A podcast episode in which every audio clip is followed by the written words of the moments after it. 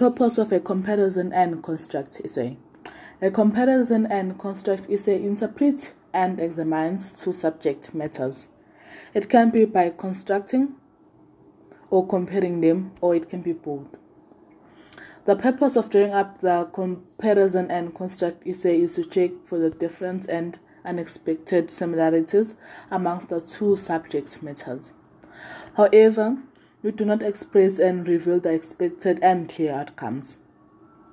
It also describes the conceptual idea in its differences and similarities.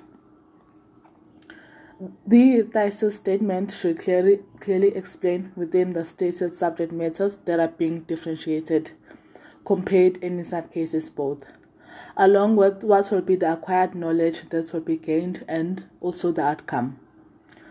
The purpose consists of two main assembly order strategies for the compare and construct essay. 1. You arrange and categorize the subject first along itself. You start with one after the other. Yeah. 2. You arrange by separating the points to be independent. After that, you should analyze and debate to relate each point. Thank you.